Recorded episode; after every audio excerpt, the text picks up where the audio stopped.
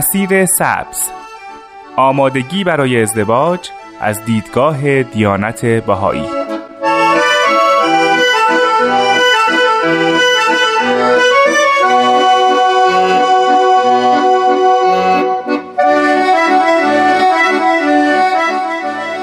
شنوندگان عزیز درود. نیوشا راد هستم و با دومین قسمت از برنامه مسیر سبز در خدمتتون هستیم.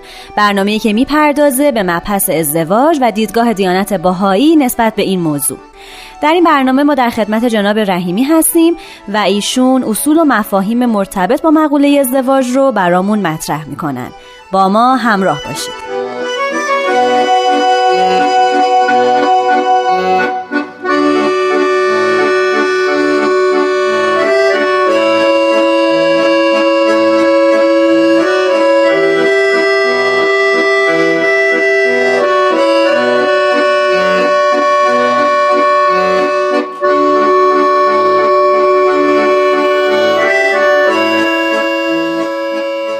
خب جناب رحیمی خیلی خوش اومدین. قربان شما. در برنامه پیش همونطور که شنوندگان عزیز خاطرشون هست شما به چهارچوب مرجع سالمی اشاره کردید از قول جناب خاوری که در واقع هر فردی برای شناخت خودش لازمه که اون چهارچوب رو در ذهنش داشته باشه. و بعد اشاره کردید که برای ساخت یک چهارچوب سالم یک سری اصولی رو دیانت باهایی معرفی می‌کنه و به عناوین این اصول به بعضی از عناوین این اصول در واقع اشاره کردید. اولین اصل شناخت خدا بود.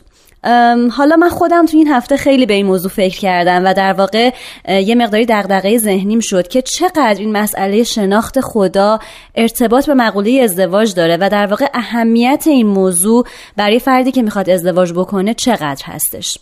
بله بله. این خب اصولی که در در حقیقت تعلیم تربیت باهایی هم هست موارد زیادی رو شامل میشه. که کمک می‌کنه به اینکه اون چارچوبی که فرمودید خب هرچه سالمتر شکل بگیره که انسان بتونه درست تصمیم بگیره.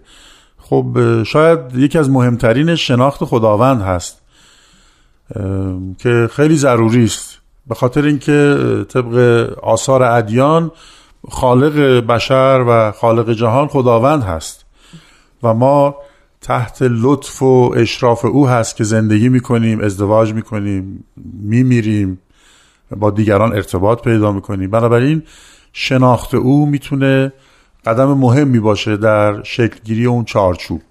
بله. این که فرمودید چرا واقعا چقدر می‌تونه اهمیت داشته باشه یک فردی که به خدا اعتقاد داره معمولا یه نوع عشقی درش ایجاد میشه نسبت به خداوند و خالق خودش. علاوه بر اون عشق یک نوع احتیاط و ترسی هم درش ایجاد میشه که کاری نکنه که خدای نکرده مخالف رضای اون محبوب خودش باشه خالق خودش باشه. در اصطلاح باهایی به اون خشیت الله میگن. درسته. یعنی یه نوع ترسی که از روی محبت و عشقه از روی شناخته. خیلی مهمه. خیلی مهمه. ترس گاهی وقتا به خاطر ناشناخته هاست.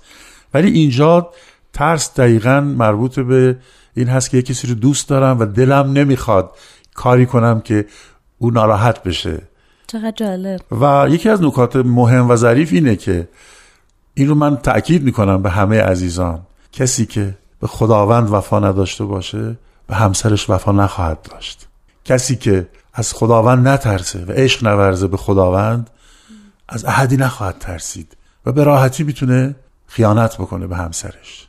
همیشه یک چیز والاتری باید باشه که انسان جلوی انسان رو بگیره از خیانت. چیزی که ما الان می‌بینیم ازدواج ها رو به هم می‌زنه. متاسفانه متاسف. یکی از دردهای بزرگ روزگار ما که منشأ بسیاری از مشکلات روحی و روانی هست در جامعه بشری همینه که دو نفری که با هم ازدواج کردن وفا ندارن نسبت به هم. این وفا چطور حاصل میشه؟ ما در آثار بهایی داریم. کسی که وفا به خدا داشته باشه حتما سر قولش با دیگران و از جمله همسر خودش هست و خواهد بود. این است که هرچه ما بیشتر اون خالق عزیز خودمون رو بشناسیم بهتر اون چارچوب مرجعی که ما باش فکر می‌کنیم شکل می‌گیره و یه مقدار با اشتباهات کمتری می‌تونیم تصمیم بگیریم. خیلی ممنون جناب رحیمی. واقعا برای من جالب بود صحبتاتون.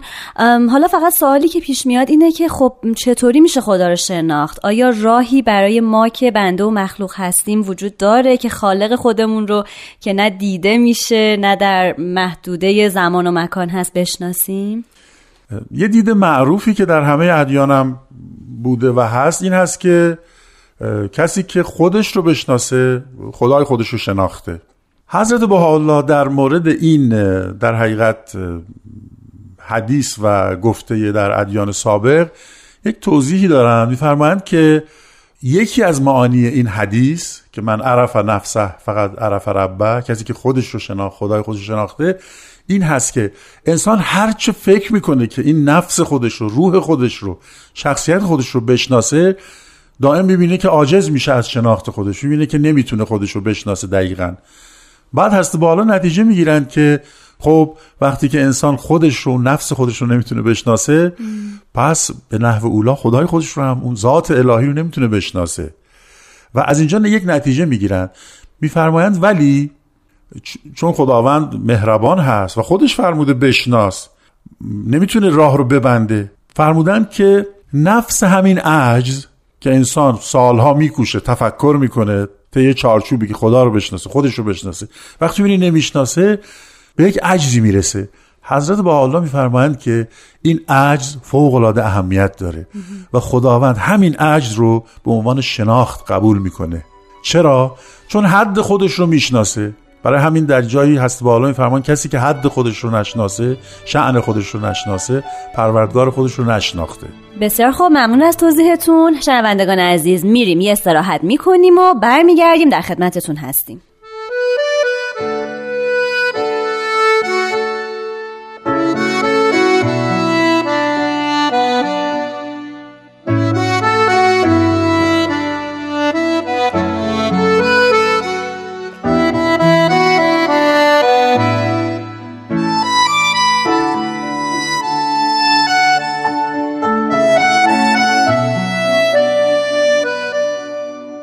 خب دوستان عزیز با دومین بخش از دومین قسمت برنامه مسیر سبز همراه شما هستیم. جناب رحیمی شما در قسمت قبل گفتین که طبق باوری که حالا در تمامی ادیان وجود داشته هر فردی که خودش رو بشناسه خدای خودش رو می‌شناسه. و فرد وقتی که شروع می‌کنه به شناختن خودش می‌بینه که از انجام این کار عاجزه و در واقع به یک مرحله عجز می‌رسه. حالا سوالی که پیش میاد این هست که خب مرحله بعدی چی هست؟ وقتی فرد به این عجز و ناتوانی می‌رسه چه راهکاری پیش روش هست تا بتونه خودش رو بشناسه و طبیعتا بعدش بتونه به خدا هم نزدیکتر بشه؟ بله بله. این در حقیقت توضیح هست با الله بود. بعد در ادامه هست با الله توضیح میدن که وقتی این عجز حاصل میشه اولا این نشانه علو مقام انسان هست که انقدر والاست که واقعا غیر ذاتش قابل شناخت نیست. و از این نتیجه می‌گیرن که خب به نحو اولا خدا رو نمیشه شناخت. اما به حال یک این عجز رو قبول می‌کنن به عنوان یک نوع شناخت. به چه ترتیب؟ به این ترتیب که میفرمایند راهی رو جلوی پای ما می‌گذارند. و اون این هست که میفرمایند شناخت فرستادگان خداوند که در اصطلاح باهایی مظاهر ظهور میگیم. شناخت اونها به جای شناخت خداوند محسوب میشه. و در سایه اون انسان می‌تونه خودش رو هم بشناسه. یعنی در سایه تعالیم مظهر ظهور در سایه آثار مظهر ظهور می‌تونه خودش رو هم بشناسه. چه که مظاهر ظهور واسطه خلقت هستن و می‌تونن ما رو به ما بشناسونن. و حضرت بهاءالله در ادامه توضیحاتشون میفرمایند که این انسان رو تشبیه می‌کنن به شمعی که افروزنده لازم داره. و همین مظاهر ظهور و وسائط بین خالق و مخلوق هستند که این شم رو روشن می‌کنن و آنچه که در انسان در حقیقت مستور هست و خداوند ودیعه گذاشته در انسان به وسیله این مظاهر ظهور آشکار میشه. به تدریج با تربیتی که مظاهر ظهور ارائه می‌کنن اون حقیقت وجود انسان آشکار میشه. آنچه که در انسان پنهان هست آشکار میشه.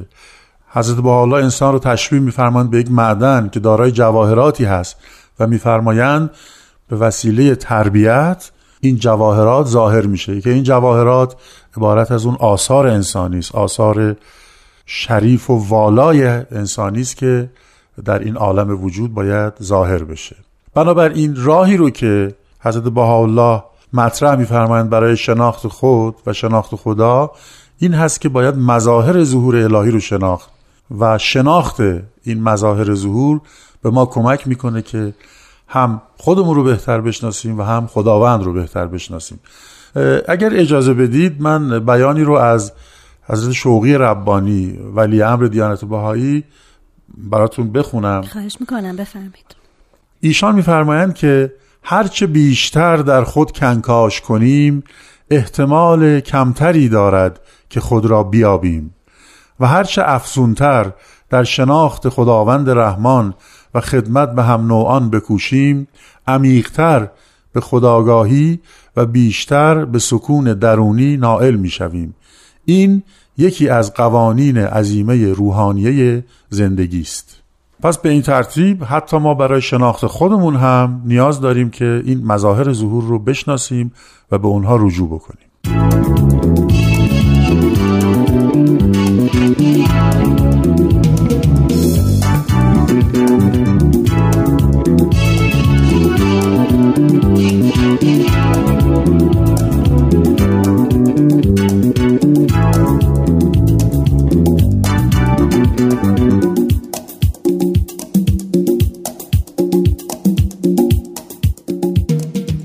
دوستان عزیز رسیدیم به آخرین بخش از دومین قسمت برنامه مسیر سبز.